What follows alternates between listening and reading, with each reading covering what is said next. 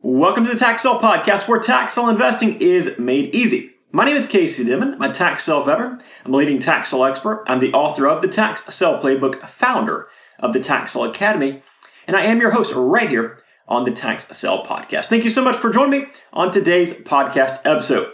Today, I want to discuss title searches. This is one of those topics that can be a little bit complicated to some investors, while other investors just don't understand the purpose of a title search when it comes to the tax sale business. So we're going to take this step by step. Let's break it down a little bit. First off, it's very important to understand that every county has an office responsible for recording all documents in public records. This could be the Register of Deeds office, the clerk of the court's office, the recorder's office. Every area has a slightly different name, it seems like.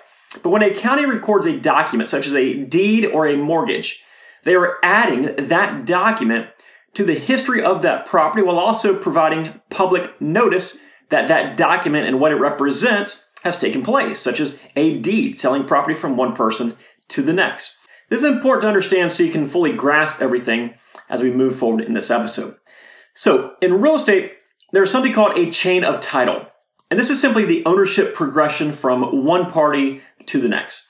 Picture a chain, like a chain you would close a gate with, for example and you're holding that chain with your arm stretched straight out. So you have your arm out and you're holding this chain and the chain is dangling below. That very top chain, the actual chain itself, that's going to be considered the first owner. The next chain below that would be the second owner. The next chain below that would be the third owner, so on and so forth. Now, the parts that actually link those chains together would be the deeds. So owner one would deed the property to owner two.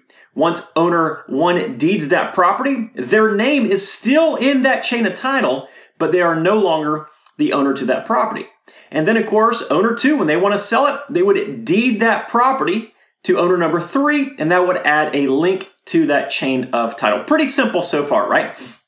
Now, when a title search is performed, one of the purposes is to research the chain of title. So what will happen is somebody will go back and they will search that chain of title to see exactly what has taken place in the history of that property. We want to make sure that owner one did actually sell that property to owner two, and then owner number two did sell it to number three. You might be surprised to learn that sometimes this does not happen.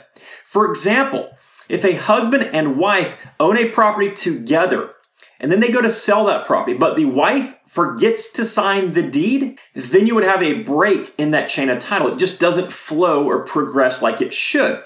So while we're researching the chain of title, we also want to make sure that everything looks like it should. Just because a deed has been recorded does not mean that it is accurate. Another example could be a deed that contains an error in the legal description. Let's say owner number one wanted to sell his property to owner number two. When the deed was created, it should have said Block A, Lot 1 of this subdivision. That's the lot that they were selling. That's the legally described real estate that they were selling. Block A, Lot 1. But instead, when they're preparing that deed, there's a typo and it says Block B, Lot 1, which is not the property that the first owner actually owned. Nonetheless, let's just assume that nobody notices the deed is recorded. And now the second owner wants to sell the property. But when he goes to sell that property to the third person, the third person says, Whoa, you don't even own the property you are trying to sell me. Because the first owner in that deed, there was a mistake. He bought a lot from the first owner that the first owner didn't even own himself due to that error. So then we go back to that first owner, have them sign a corrective deed if they're still alive, and we move forward in most situations. But it is certainly going to hold up things when it comes to the closing and, of course, title insurance. Now, that title search will also include a search for liens and encumbrances. So, if you're picturing that chain that you're holding up, you have it stuck straight out with your arm, you're holding this heavy chain, and all those chains represent the transfer of ownership from one party to the next. Let's say it's a perfectly clean chain. You just bought it from the hardware store, right? Now, picture on one of those links, there's a little tag and that tag says mortgage. When somebody lends money in exchange for a lien on a property, they will record a mortgage against that property. It will be in a title search. Now, that mortgage, that little tag on that chain, is going to exist until it's paid off. Once it's paid off, something called a satisfaction of mortgage will be recorded. And they take that little tag and they rip it off that chain of title, and the chain is going to be clear again with nothing attached to it. Now, if it is not removed, if there's not a satisfaction of mortgage recorded, then it will still exist for the next owner until somebody has it removed. So that's title searches in kind of a nutshell. It's kind of hard to explain truthfully on a podcast, but hopefully you were able to visualize everything as I was explaining it. All right, so how does all this apply to tax sale investing? Well, in the conventional market, a title search is performed and then title insurance is issued at closing to the new buyer. So this is where a professional actually goes in and researches the chain of title. They make sure everything is perfect. And then if it is, they will issue an insurance policy to back their claims that the title to that property is clear. So there's not a concern about any title issues to that buyer or that seller because they have title insurance to fall back on. And of course, a professional first research the property before issuing that title insurance. With tax sales, however, there could be a concern about title issues. We have two primary issues that you have to think about, two primary concerns. Number one are noticing issues, and number two are liens that are not extinguished by the sale. Now, before we discuss these, you must, must know the tax sale laws in your state. Every single state is just a little bit different, and you have to understand how your specific state operates, what it says about the chain of title, about the foreclosure process, what is required, what about case law, all that stuff. The more you know about this process in the state that you are investing in, the better. All right. The first issue that we're concerned with again, noticing issues. You usually hear tax sale investors say that in many states, once a property has been sold at a tax sale auction, the former owner cannot get that property back. And this is absolutely true if everything up to that point was done correctly. When a property goes through tax foreclosure, all owners and all outstanding lien holders must be notified according to state statute. Now, depending on the state, the definition and what is required could be very, very specific, or it could be rather generic and open to interpretation. Some states will require a very simple letter or two to be mailed to the former owners. And then the former owner, if they don't redeem that property or pay off the taxes, once it's sold, they've lost all claim forever. That's it. That's all that's required for noticing purposes in some states. Other states will require that a certified letter be sent and perhaps even signed for, and even then will provide the owner with a year or two to challenge the validity of the sale through the court system. This means that somebody can bring a court case to say that the specific tax foreclosure laws were not followed precisely or they did not receive the notice as required by law. A judge will then hear the case and make a decision once that sale has been challenged and argued in court. With a title search, we can identify which owners should have been notified, and then we can confirm that they were notified properly after we review the tax foreclosure file, which is public record at the county office. This helps to reassure us that everything was done correctly. Now, while it won't eliminate the chances of a legal challenge entirely because anybody can sue for anything, it will provide us with a very strong argument if they do try to challenge that sale in court because we know the history. We know that they were properly served. Now, challenges, they're very, very rare in most states, but it is worth a quick title search just to make sure everything is okay. A word of advice here you will ideally want as few former owners, as few owners that were tax foreclosed on as possible. And you're also going to want to see warranty deeds in that chain of title. So the more owners you have, the higher the potential that one of those owners wants to challenge that sale. If the county had to foreclose on 18 property owners that all own one property, there's a much higher chance you're going to have an issue with one of those people not having been served the proper notice. Likewise, when you start seeing a whole bunch of quitclaim deeds in that chain of title, especially those that are handled by do it yourselfers, or even worse, the ones that are written on lined paper by hand in ink. Yes, I've seen those before. That's when you really start getting into did they really sell the property and was it correctly transferred type questions. It just opens up the door for some legal challenges. Again, the challenges are very rare, but it doesn't hurt to do your part to help insulate you from some of those challenges. And of course, if it is challenged and overturned, you're going to get your money back, but it's going to be a lot of hassle in the meantime. The second and most common issue you're searching for are outstanding lien holders. Just as all owners must be notified, all lien holders must also be notified. In some situations, lien holders will pay off the taxes and then charge the owner with reimbursement of those taxes after the fact.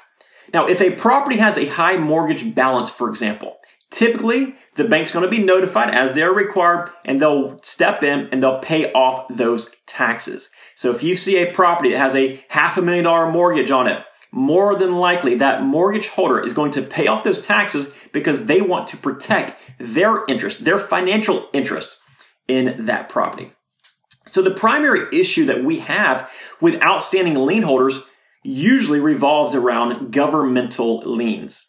And I've addressed this before, but these can be enormous liens that do not get extinguished at all during the tax foreclosure process. There are no noticing requirements or anything like that. If a government lien exists, it is now your responsibility. Those liens will remain and they'll become your responsibility upon purchase at the tax sale. And these are usually for code enforcement type issues like weed violations, for example. They will often issue a small fine and they'll say you have to correct it within this period of time. If those issues are not corrected, then they will start issuing daily fines, and that's where it really starts piling up, especially if you have a property where the owner is deceased or something and it takes two or three years for that property to go through the tax foreclosure process. Suddenly you have two or three years worth of daily fines, and that is going to be yours that you inherit. This will be the primary lien that you want to search for when you're doing your title searches, because after all, it is yours. Now, something not recorded in public records will be recent code issues. Perhaps there's a citation from a month ago for a broken window or trash on the property or snow clearing violation or whatever it might be that has been issued against the property, but it's not yet a lien on the property. It will still be your responsibility to pay for it. So all you do there is simply call the county and ask if there's any citations against the property. And a lot of areas even have online searches that you can perform very easily and very quickly. So the next question will likely be, how do I search the chain of title? How do I get a title search? Well, you kind of have three options here. You can pay a title company, title companies that close real estate transactions. But what happens is this almost gets cost prohibitive considering that you need to search this information, you need to pay for that title search prior to bidding, prior to going to the auction, and you don't even know which properties you'll be buying or if you'll even buy anything. So if you wanted title searches run on 10 properties and you don't buy a single one, you wasted a whole bunch of money. So that's an expensive option. Some folks, as a second option, have hired title agents to work directly for them kind of as an independent contractor type arrangement. And these title agents are very experienced and they'll do this in their spare time or on even a part time basis. A prime example is a title agent who knows how to research properties. They have a lot of experience, but say they are retired or now they're a stay at home mom looking for side money. That's a very solid option if you need title searches done in volume, but you don't want to have to pay a title company. Another option is to learn how to search the title yourself. Now, it is nearly impossible to explain this without a lengthy presentation and lots of illustrations and screen recordings. But you're basically going to take the owner's name and search it in public records and then review all this information related to that person and the property that you are interested in purchasing. I highly recommend this approach provided you are confident that you have the time and the ability to learn how to search title. If so, take the time to do some research, learn what you're doing, learn how to search title, practice a little bit, and become comfortable with this. Again, I wish I could sit here and teach you how to do it, but it would take hours and hours. to be a very, very lengthy presentation. But if you are interested in doing this, do yourself a favor, go to Google and learn how to do it. Learn from an actual title company or a real estate attorney or a title agent. Learn from somebody that does nothing but title searches, and I'm certain you can find those folks online. Now, all this to say that even if something is found, there might not be an issue regardless. First off, the large majority of former property owners, they're not going to challenge the sale. It takes time, it takes money, and it takes effort. If they really wanted to challenge the sale, they would have just paid their taxes most of the time. Secondly, the large majority of lien holders will also never challenge the sale. Next, your primary concern should be with those outstanding governmental liens because those are yours. You are going to inherit those no matter what. So focus on searching for those. And lastly, as you proceed to the selling stage, if you go through a tax foreclosure certification process, the company that does that will go through the tax foreclosure file with a fine tooth comb to ensure that everything was done exactly like it should have been. If it wasn't done, if there's an issue, they'll suggest ways to fix it. Then they'll likely certify it if you take care of those issues. If you do a suit to quiet title, once you get that judge's signature, any title clouds, any liens, any encumbrances will be wiped off the property. The title will be clean and it will be insurable. So and then you're good to go. It's as if those issues with that tax foreclosure never even occurred in the first place. So it's really a big picture type approach. Title searches are very important, but we also must factor in the property itself as well as our personal investment objectives. Hopefully today's video has helped you understand the relationship between tax sales and title searches. If it has helped at all, or any of our other episodes have helped you out, do me a huge favor and please leave some positive feedback on whatever podcasting platform you're listening to us on today. And if we can be of any additional help, just head on over to our primary website at taxsaleacademy.com. Take care and make it a successful day. We'll see you next time right here on the Tax Podcast.